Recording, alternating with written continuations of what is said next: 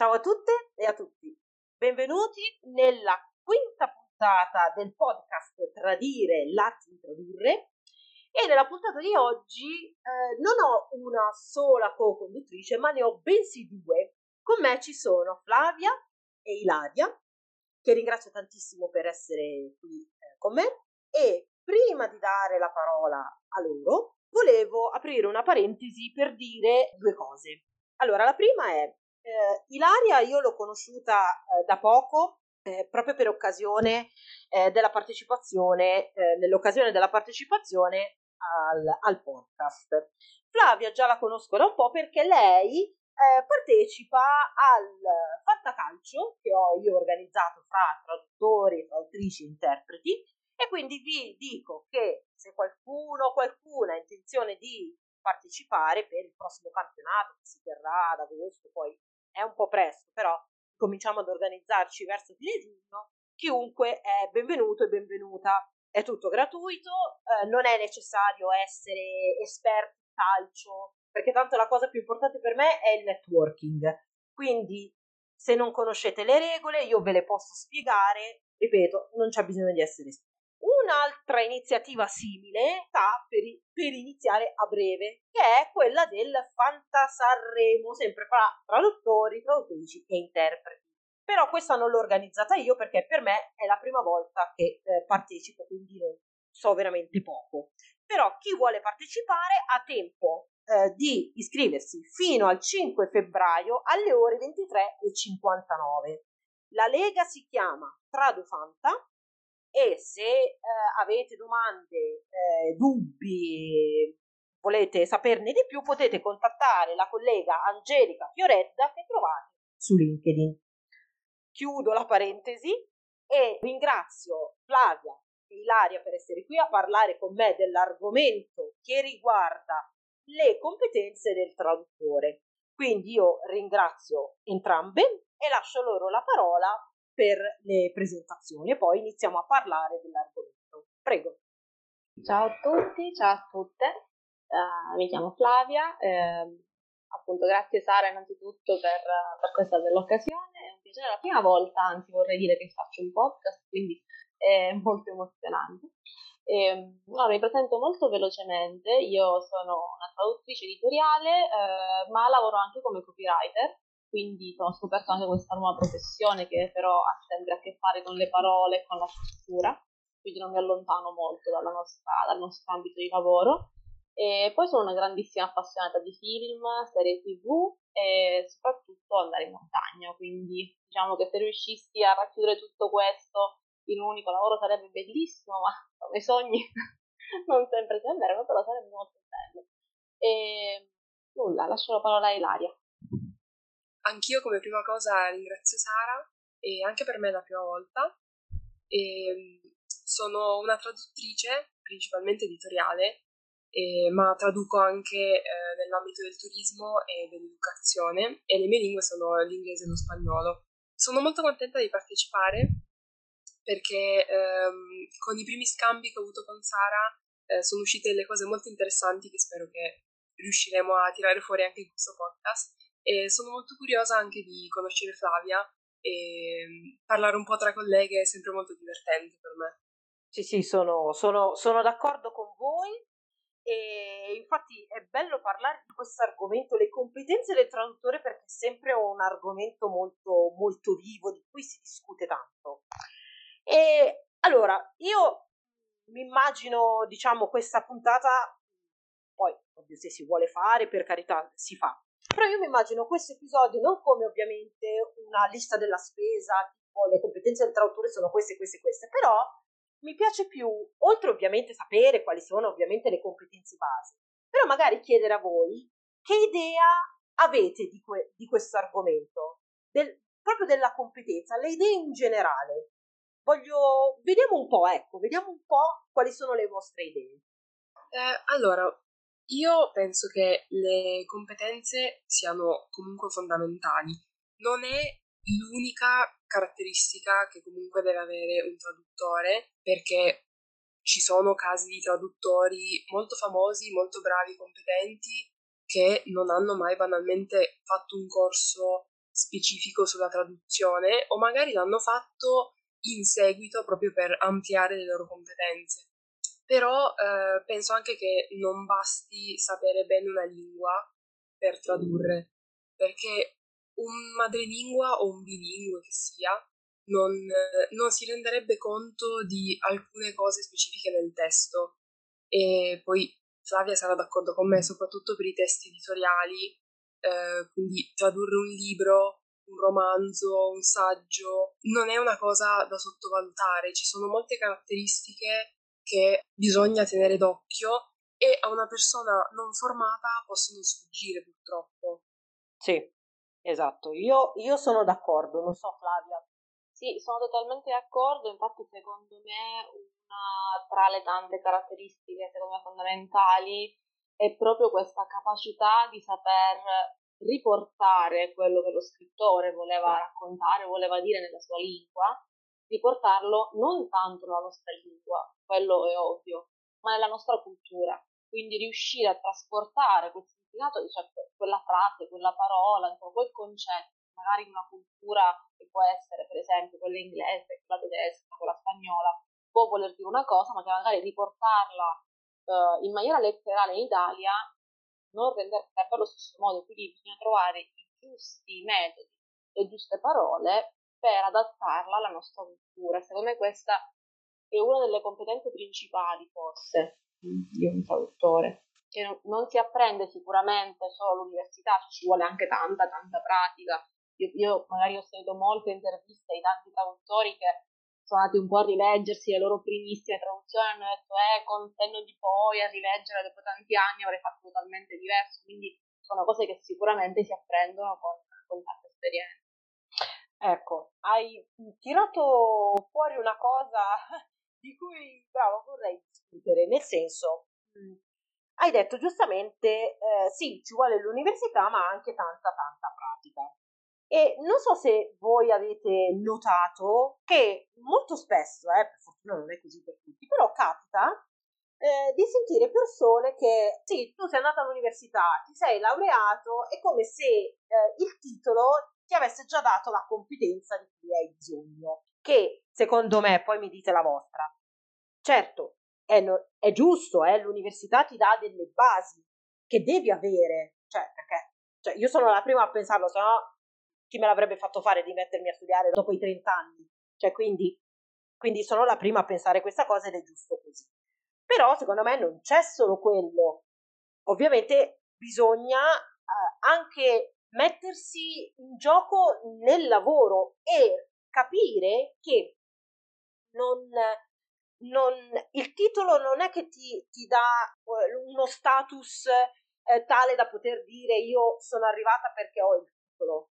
Quindi alla fine è normale che eh, il titolo, secondo me, è come una sorta di punto di partenza. No? Nella nostra vita ci sono tanti punti da cui si riparte, ma non che si riparte, ovviamente, cioè non è che come quando uno fa due passi avanti e uno indietro, se no non va mai avanti. Però sono dei punti da cui si riparte per ovviamente continuare a migliorarsi. Però bisogna anche capire che da questi punti eh, si, deve, cioè, si deve ripartire e non ci si deve mai fermare. Io non so la vostra idea qual è. Sì, sì, è vero, sono d'accordo. E sicuramente, io penso che questo valga un po' in tutti gli ambiti, credo.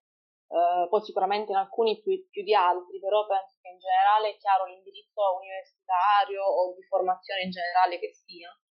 Secondo me è sicuramente un punto di partenza che una persona uh, prende come spunto anche per capire banalmente se poi effettivamente quella cosa piace, perché magari anche studiandole poi uno si perde un po' per strada perché dice non è questa la mia strada, voglio cambiare, c'è sempre tempo poi. Però sicuramente la, la parte poi uh, principale è quando, come si dice, si mettono le mani in pasta, no? Quando si iniziano effettivamente a mettere le mani in pasta, con i pro e i contro che ci sono in un lavoro, in qualsiasi lavoro eh, alla fine anch'io, come dicevo un po' all'inizio, io la faccio da copywriter, ho iniziato a lavorare come copywriter, ma io prima eh, non ho studiato marketing, non, so, non, non, ho quella formazione lì perché io ho studiato lingue letterature straniere con una specialistica in linguistica e traduzione. Io nel marketing ci sono arrivata un po' perché lo facevo da autodidatta su una pagina, su un blog con una mia amica sulle serie tv. eh, e quindi appunto lì si inizia un pochino, come dicevamo prima, a fare quell'esperienza anche se in maniera così uh, da autodidatta e poi facendo dei corsi di formazione dopo l'università, quindi e poi iniziando a lavorare appunto. Quindi sono tante cose che piano piano impari e costruisci proprio lavorando.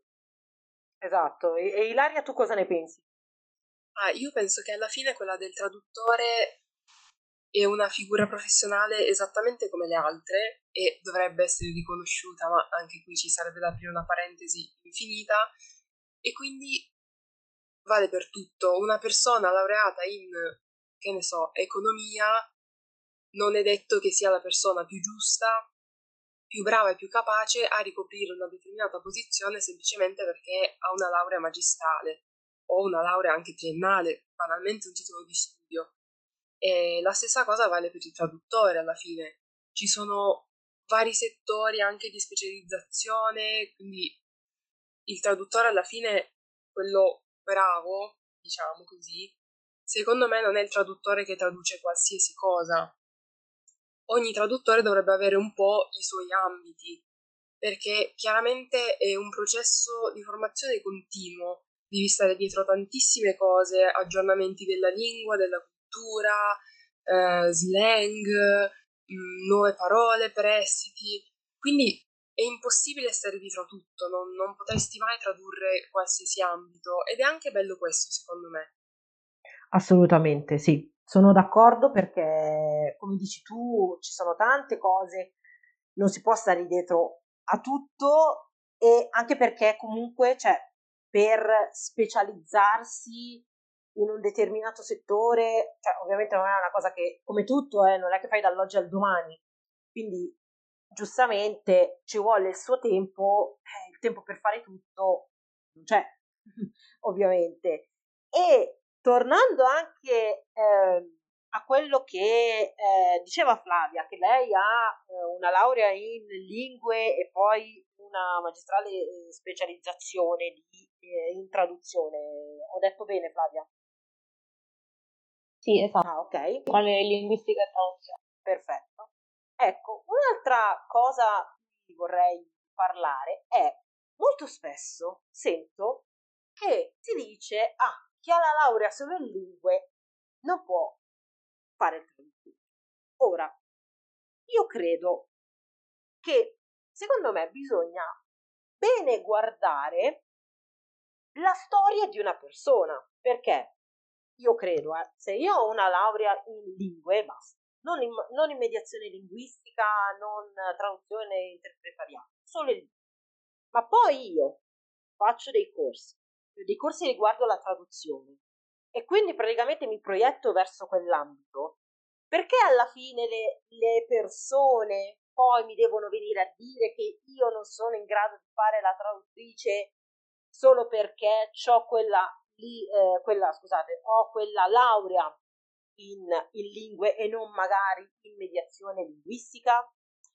Come eh, diceva anche prima Ilaria, non è che una persona che ha la laurea in economia allora sicuramente è bravissimo a, a fare eh, l'economo o l'economista, non so, magari sto utilizzando i termini sbagliati, però comunque non è detto che sia bravo nel suo lavoro solo perché ha quella laurea. Poi magari c'è una persona che ha un altro tipo di laurea, ma fa tutto quello che c'è da fare per eh, inserirsi nell'ambito della traduzione, che poi un altro tipo di laurea ovviamente non è che si sta parlando di una laurea in ingegneria e poi si vuole andare a fare il traduttore, che anche lì, se poi uno eh, si prende un'altra laurea in traduzione o comunque fa dei corsi, per carità, però comunque è una laurea in lingue, quindi secondo me, cioè prima di parlare questo discorso che sto facendo è che bisogna, secondo me, comunque guardare la storia di una persona. Quindi andare a capire quella persona cosa voleva fare, che percorso sta facendo. Perché è, è facile poi parlare per sommicati, no? Dire, ah, questo è così, questo è così. Però in teoria noi dovremmo imparare dal nostro mestiere, no, cioè, secondo me, anche perché penso che è la prima regola del traduttore, che non bisogna fermarsi alle apparenze, quindi lo si deve fare per lavoro e io penso che lo si debba fare anche in altri ambiti. Quindi la, la cosa delle competenze bisogna comunque cercare di capire mh, bene anche la persona chi è, che intenzioni ha, che percorso ha fatto e sta, sta facendo. Voi cosa ne pensate? Ma io sono d'accordo anche perché magari una persona ha studiato economia, restando sempre nell'ambito economico, eh, perché magari è appassionato, magari gli piace tantissimo e poi si rende conto che sì, l'economia gli piace, però gli piace magari più fare ricerca, ehm, tradurre gli articoli e portarli nel proprio paese perché magari questo è quello che gli piace e quindi decide di prendere una specializzazione magari in traduzione. Perché no? Per me è un traduttore come un altro. Se ha le capacità, se riesce a notare le particolarità del testo e fare un lavoro adattandolo alla cultura e alla lingua di, di arrivo, per me dovrebbe essere considerato un traduttore come un altro. Sì. E Flavia? Sì, esatto, perché poi tra l'altro prima si, nominavano, si nominavano anche per esempio un ingegnere, un traduttore, un, scusate, un ingegnere o banalmente chi ha studiato economia o anche tutte le facoltà uh, scientifiche in generale, che può essere da, da medicina, farmacia.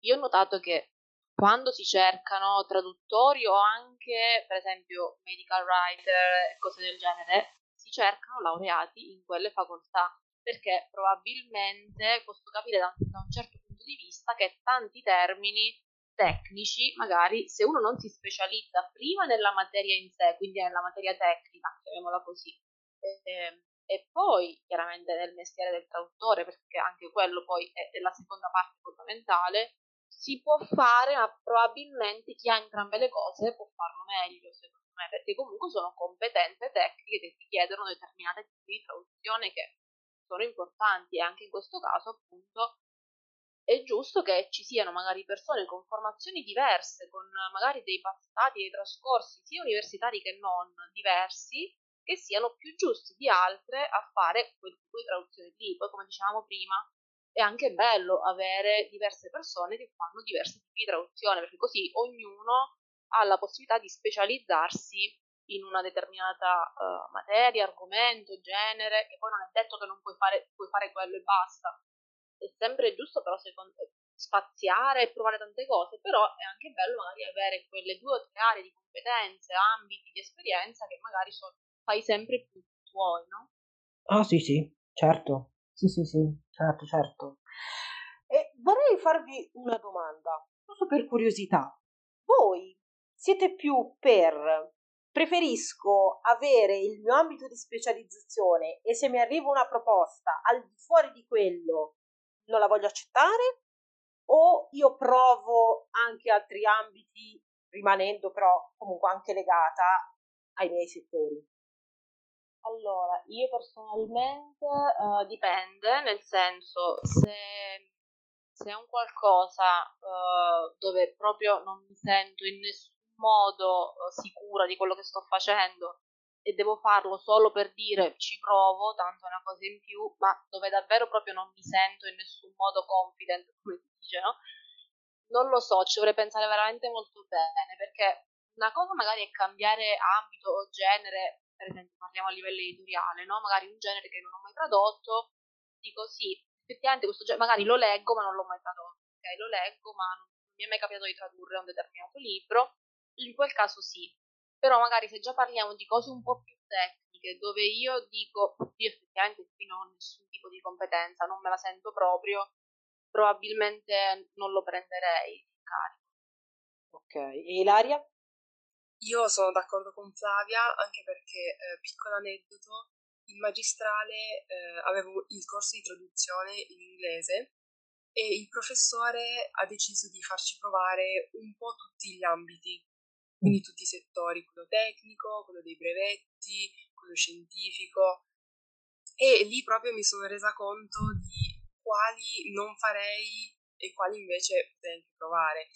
Per esempio una notizia presa da un giornale magari su, non lo so, del cibo, dei viaggi, viaggi vabbè è già più il mio ambito, però del cibo banalmente potrei provare, così come ha detto Flavia con un libro di un altro genere. Però se mi arrivasse un articolo scientifico, eh, lì no, non, non ci penserei un attimo a rifiutare perché è proprio difficile per me e poi è importante lasciare l'incarico a qualcuno che davvero ne sa più di me. Perché io, per quanto può fare una ricerca accurata su internet, eccetera, sono termini tanto specifici e mi sento anche troppa responsabilità.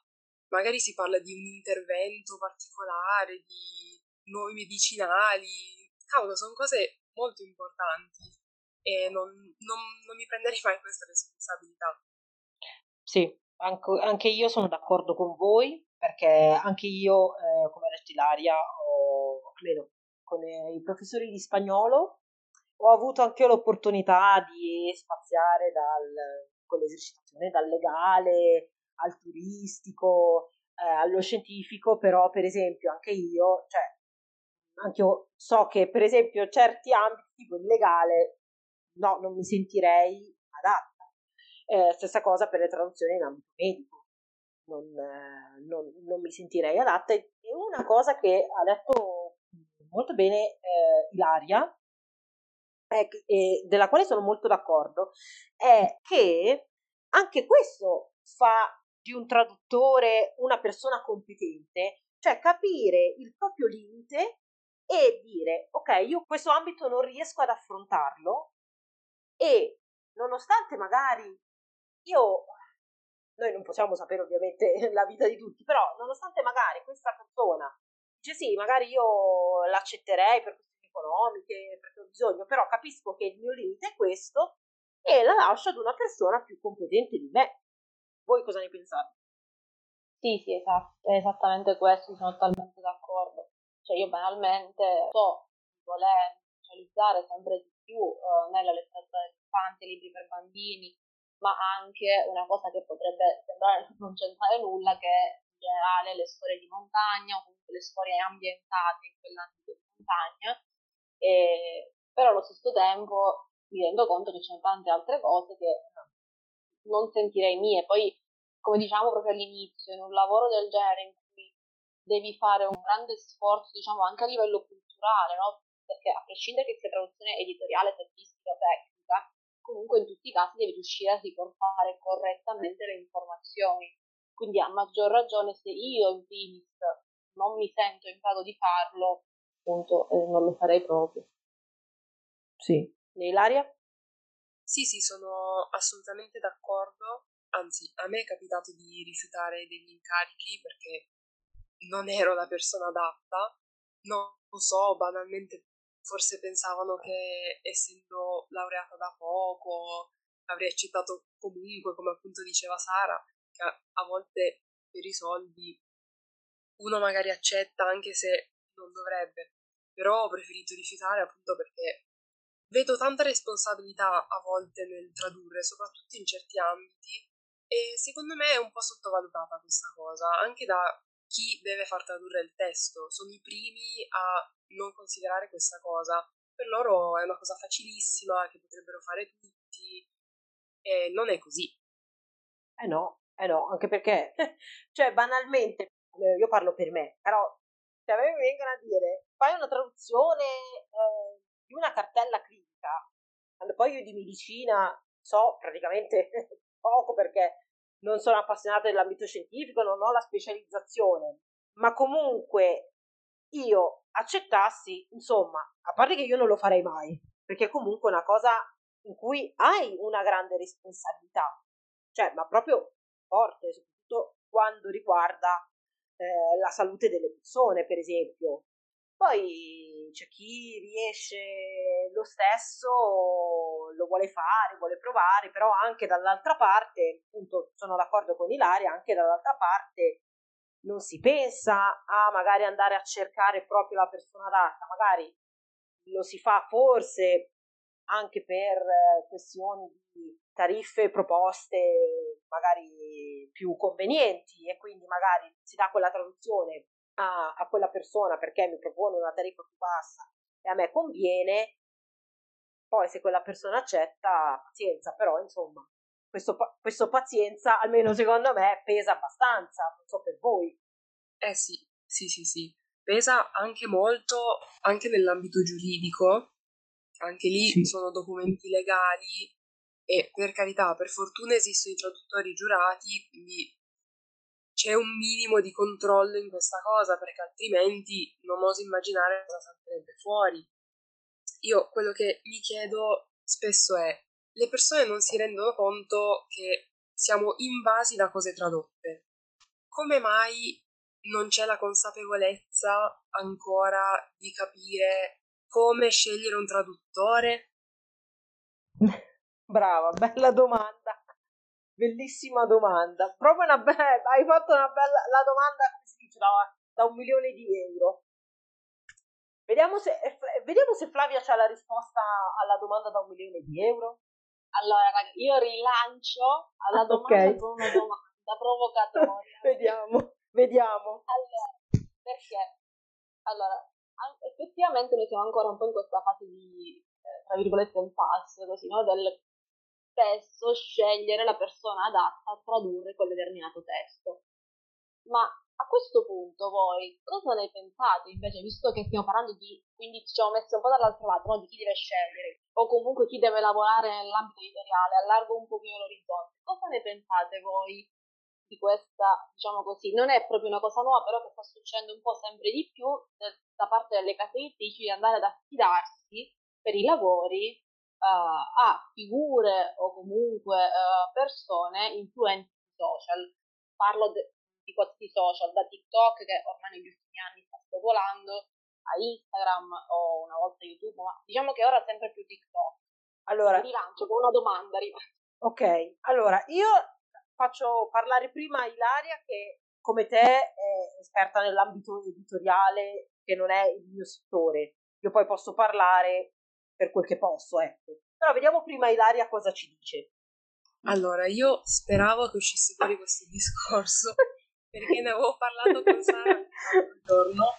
È una cosa che mi dà super fastidio, ma proprio tantissimo, anche perché io, ma penso anche Flavia, ho fatto e faccio continuamente una fatica assurda a trovare delle case editrici che mi assegnino dei libri da tradurre. Puntualmente apro i social vado sulle pagine di libri che parlano di libri, fanno recensioni, eccetera, e vedo Pinco Pallo che mi traduce un libro dal niente, senza aver mai tradotto niente, perché? Perché conosce magari bene la lingua, che per carità, almeno grazie che sappia la lingua, perché ci mancherebbe, e così perché è famoso, perché l'engagement, la casa editrice sa che magari qualche copia in più la vende grazie a questa persona e quindi si affidano a questo influencer o come vogliamo chiamarlo. Per me è una cosa super sbagliata, oltre che appunto la prendo proprio sul personale, mi fa molto molto arrabbiare e la trovo molto scorretta, perché penso a cosa succederebbe se capitasse in qualsiasi altro settore. Per carità, capita perché le raccomandazioni purtroppo ci sono in ogni settore, però fanno molto più scalpore, mentre nella traduzione, soprattutto per quanto riguarda i libri, ah oh mio dio, questa persona famosissima ha tradotto questo libro, bellissimo, bravissimo, devo assolutamente leggerlo. Poi magari si lamentano che il libro non gli è piaciuto, eh, grazie, però magari non ti è piaciuto perché la traduzione non è fatta proprio benissimo, per quanto non esistano traduzioni giuste, sbagliate, allora, qualche traduzione sbagliata esiste, chiariamoci, però non c'è la traduzione perfetta, ecco.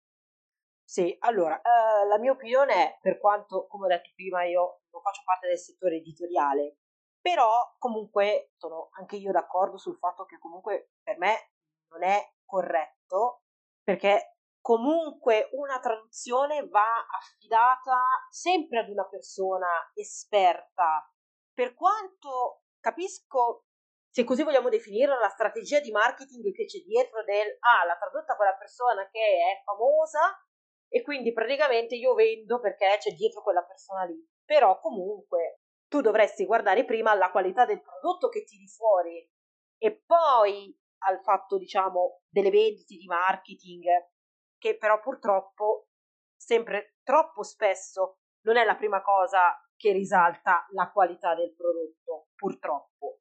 Quindi per me non so, ho diverse idee perché io noto, non so se lo notate anche voi, il lavoro del traduttore non viene neanche tanto considerato perché mi sembra di, eh, di vedere, poi voi direte se è così anche per voi o se sono io aliena e lo vedo solo io, eh, che molto spesso persone che fanno altri mestieri, quando non hanno del lavoro, mestieri affini, eh, intendo, certo, non uno che fa il ragioniere e poi si a fare il traduttore, anche se vabbè abbiamo appena finito di dire di queste cose, però magari lavori diciamo affini, chiamiamoli così, e poi eh, quando sono in un periodo di magra si mettono a fare i traduttori o le traduttrici e quindi quello diventa un lavoro, come possiamo dire, di ripiego? Ecco.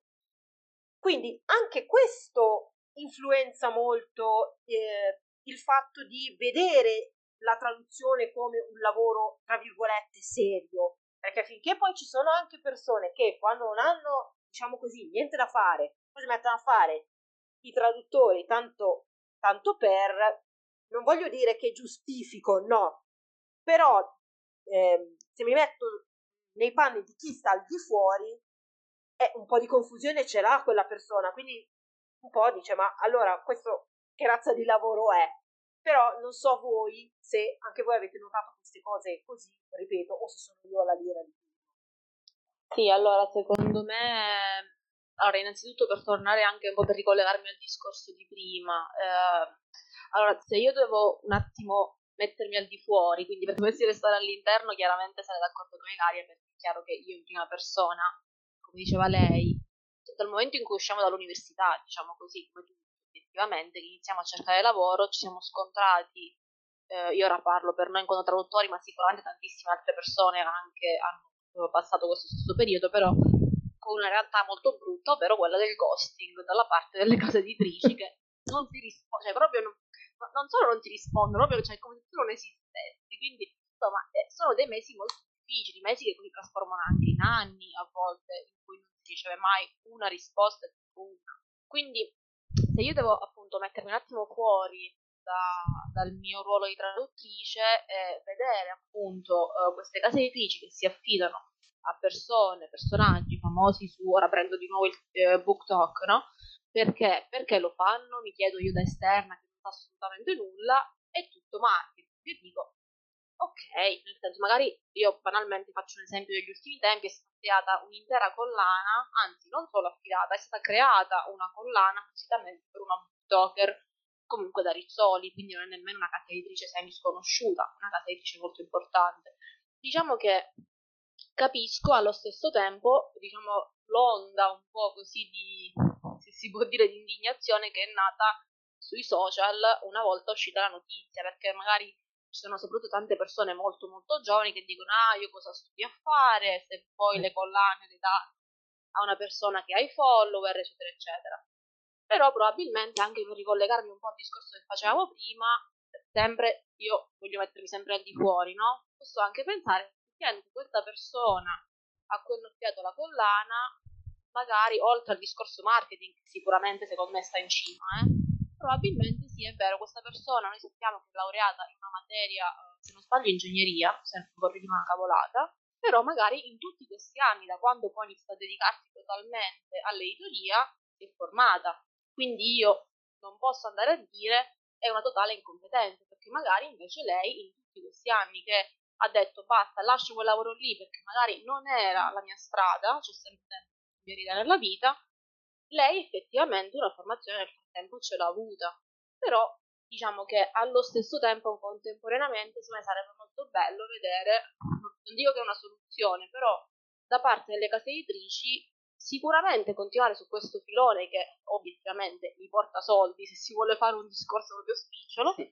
però contemporaneamente accettare anche il fatto che ci sono persone che scelgono il percorso tradizionale, tra tante virgolette, di fare il percorso di laurea, di formarsi anche post laurea e che vorrebbero avere anche loro una possibilità, cosa che molto spesso non succede mai, anche per tutta la vita. Persone che magari studiano e fanno quello e vorrebbero fare quello e magari non succederà mai perché, boh, perché finiscono sempre nello spam o perché le case editrici cancelleranno per sempre le loro mail. Quindi secondo me sarebbe bello avere un po' più di parità di entrata per, per entrambe le fazioni, chiamiamole così, sia chi lo fa per visibilità eh, o comunque chi ci arriva grazie alla visibilità, sia per chi invece vuole arrivarci un po' più lentamente, magari poi non è la sua strada, magari deciderà di cambiare una volta provato, traduci 3 o 4 libri, dici no, effettivamente non è, non è il mio lavoro, cambierai, però avere la, la consapevolezza di poterci provare, secondo me cambierebbe anche tante delle polemiche che sono nate in questi giorni proprio uh, su questa. Vediamo eh, le idee, i pensieri ecco, di Ilaria. Allora, io innanzitutto vorrei raccontare che ho tradotto un libro recentemente. Ah, meno male. E, eh, la casa editrice continua a gostarmi per quanto riguarda il pagamento, ma questo mi ha abbastanza comune a quanto pare perché tanto di risposte ultimamente ne ho ricevute veramente pochissime ma neanche un decimo secondo me con tutte le mail che mando sempre. Quindi vabbè ormai sono abituata a mandare mail sapendo di non ricevere mai nessuna risposta e è un po' frustrante però purtroppo bisogna avere la tenacia e sperare che prima o poi arrivi qualche cosa. E comunque sono d'accordo con Flavia sul fatto che è importante poterci provare ed è importante che le case editrici, ma non solo, eh, proprio in generale nella traduzione, è importante che qualcuno si renda conto di dire ok, va bene, devo far tradurre questo testo. Magari questa persona non ha chissà quanta esperienza, però è informato, ha avuto una formazione adeguata, gli piace, si vede che si impegna, proviamo a dargliela. Perché altrimenti eh, tutti gli anni di gavetta che si sente dire ah ma qua questo, eh, ma io sono anni che lo faccio, tu ti aspetti di arrivare giovane così all'inizio e di avere tutti questi incarichi. Ma io come posso mai fare? Poi ci credo che mi arrabbio se vedo quello preso a caso dal BookTok che vi traduce i libri.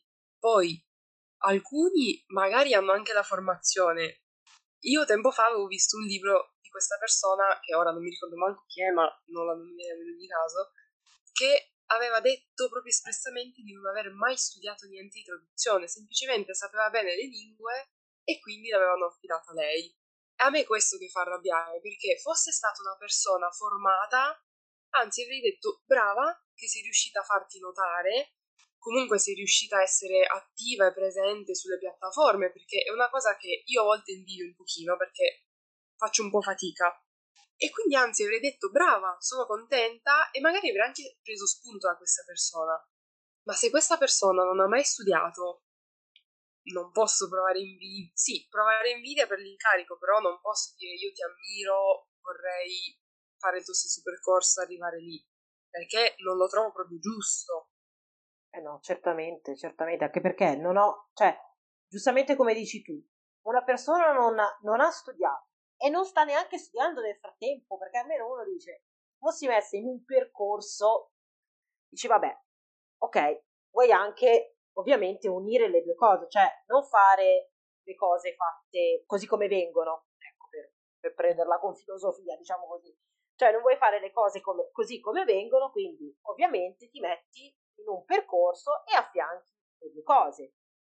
Allora, ancora ancora ci si può, comunque si può anche capire, però giustamente quando poi una persona cioè, ha sempre fatto tutt'altro, no, non gli interessa neanche poi, come nel caso della traduzione, cioè magari incominciare a studiare, fare corsi e eh, cercare di, di formarsi, manco gli interessa, e allora insomma questa cosa non va bene. E poi hai sollevato un altro bel problema eh, riguardo proprio il fatto che, giustamente come dici, ecco, le persone che hanno tanti anni di esperienza, eh, ma tu che cosa pretendi di fare?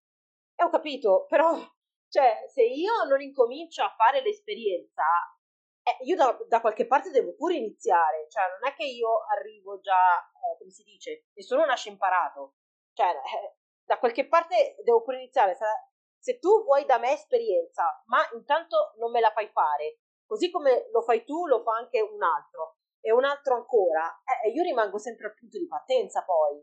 Cioè, non ha senso tutto questo. Perché capisco che ci si può fare anche, diciamo così, un po' le ossa.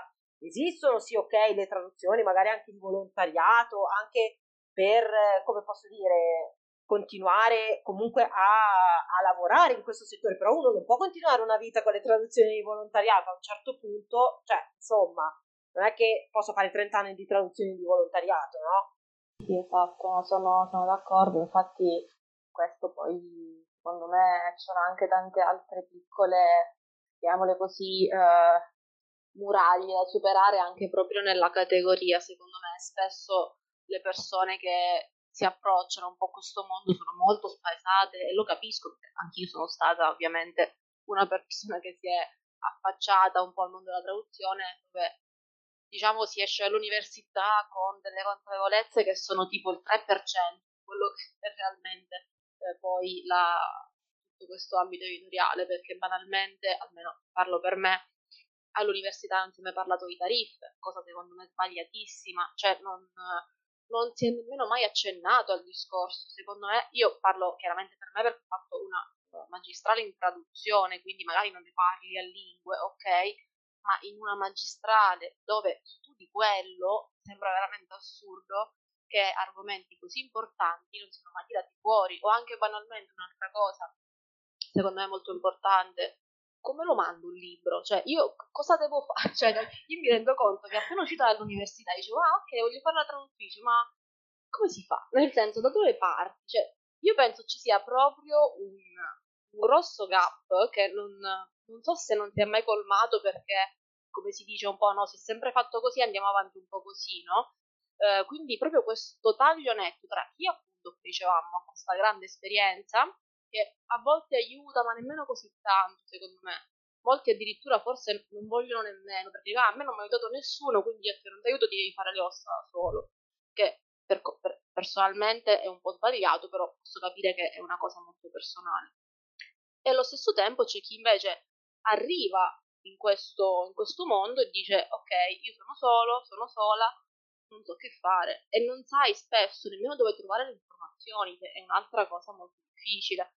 Quindi secondo me già una delle primissime cose che sarebbe bellissimo piano piano col tempo riuscire un po' a colmare è proprio questo grosso gap del ok, io ora sono qui, ho la mia formazione sia universitaria come diciamo prima che non, voglio approcciarmi a questo mondo facendolo con le giuste modalità, quindi eh, con le giuste tariffe, quindi non svendendomi per passare sopra gli altri, eccetera, e non sminuendo il lavoro in questo modo, voglio presentare dei libri e sapere come si fa, eccetera, eccetera, ma bisognerebbe o creare magari, eh, non so, dei corsi appositi oppure dei, dei punti di riferimento a cui chiedere queste cose, ma secondo me iniziare già dall'università non, sarebbe male a dire alle persone, bene, ok, oltre a farvi la lezione di traduzione e la pratica, vi spieghiamo anche poi effettivamente come si fa, cosa che almeno per me, ripeto, non è mai successo.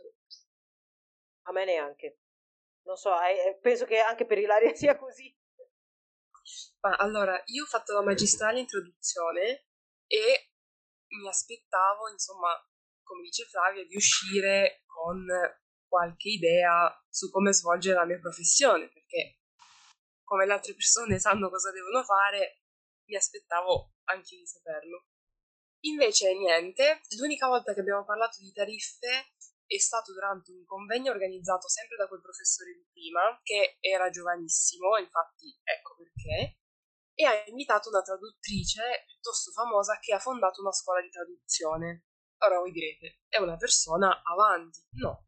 Lei è arrivata dicendo, non aspettatevi di campare di traduzione, tutti i traduttori hanno un secondo o terzo lavoro, molti fanno gli insegnanti, preparatevi.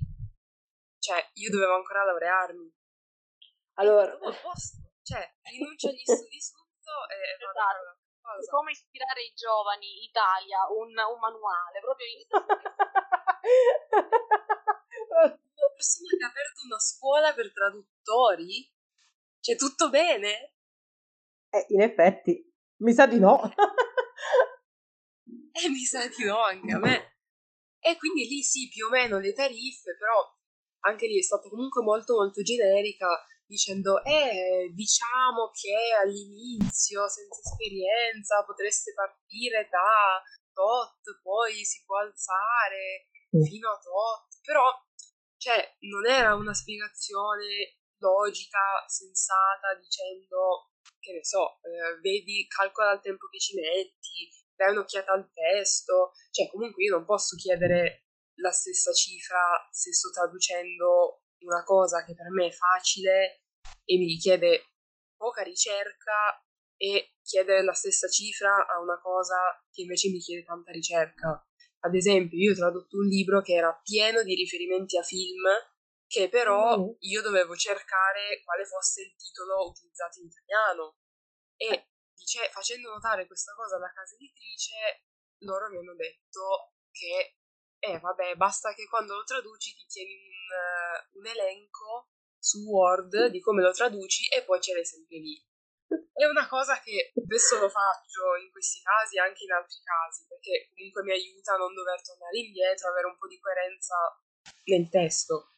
Però comunque la ricerca io la devo fare, devo capire se questo titolo del film noi lo conosciamo in italiano, se ha una traduzione, se è rimasto in inglese, se sappiamo cosa sia questo film, in che anno è arrivato, cioè c'è tutta una ricerca, quindi anche mm. questo cambia. Assolutamente, sì, sì, sì. Sono proprio d'accordo con, con quanto avete detto entrambe e certe cose veramente ti fanno proprio rimanere scioccata, perché sono cose che, cioè, ti, ti prendono, non voglio dire proprio di sorpresa perché magari dopo un po' che sei dentro ti fai anche, diciamo, una sorta, come si dice, ti fai il callo e cerchi, capisci già, no, come, com'è la cosa. Però, insomma, è sempre una cosa un po' così perché pensi, pensi di ricevere magari dalle altre persone un minimo di speranza e poi vedi che alla fine sono sempre le stesse cose e dici sì, ma allora noi da qua come ce ne usciamo? Cioè, proprio, mamma mia.